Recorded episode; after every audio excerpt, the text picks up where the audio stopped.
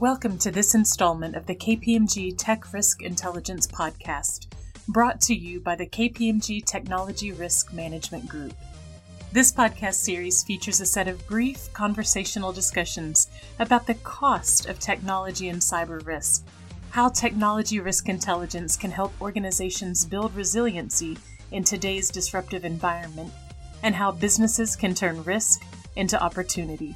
In this episode, Luke Nelson explores what technology risk intelligence is, how it differs from the qualitative risk assessments that have been performed in the past, and why it's emerging as a priority in today's increasingly digital environment.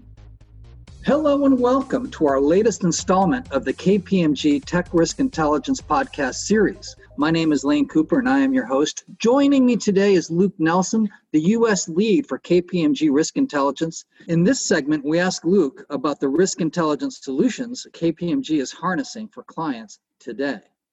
At a programmatic level, is there a uh, an enterprise-wide uh, implementation uh, or uh, institutional deployment of uh, technology risk intelligence that that you can share with us? KPMG, we've also built our, our own you know, risk intelligence solution uh, based upon risk quantification that is an enterprise wide um, you know, solution to be utilized by our client. Uh, one of the things that we've done different than what's in the marketplace today is think about um, all enterprise technology risks think about how those interrelate to um, assets, how those relate to applications supporting business initiatives, how the risks relate to the threats, and what are the interrelationships between those threats to um, to the potential exposure.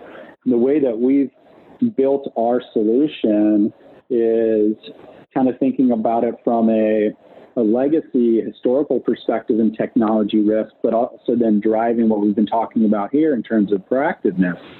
And so there's an inherent view that that we've um, that we've built and modeled out.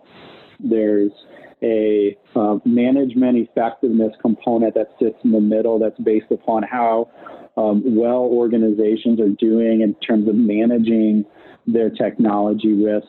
Um, that gives us the residual perspective.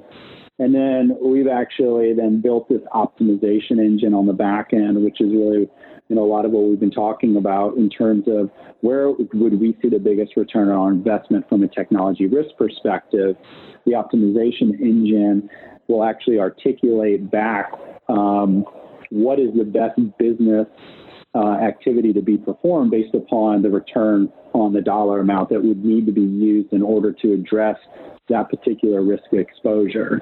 You, you heard me use the term risk leverage ratio earlier, and the idea, and the concept being that you're gonna you're gonna want to spend money in one place more than another because you're going to see the, a bigger benefit. A million dollar spend doesn't actually always mean that you're going to have the same level of risk reduction. You might have an area that only takes $100,000 of an actual investment to reduce quite a bit more risk. Historically, uh, it hasn't been looked at like that from a technology risk perspective. And our solution is really allowing those business decisions to happen without organizations having to think through every potential scenario um, because our capability and our engine already goes through every single potential opportunity for risk reduction and spend um, you know as, as part of as part of our solution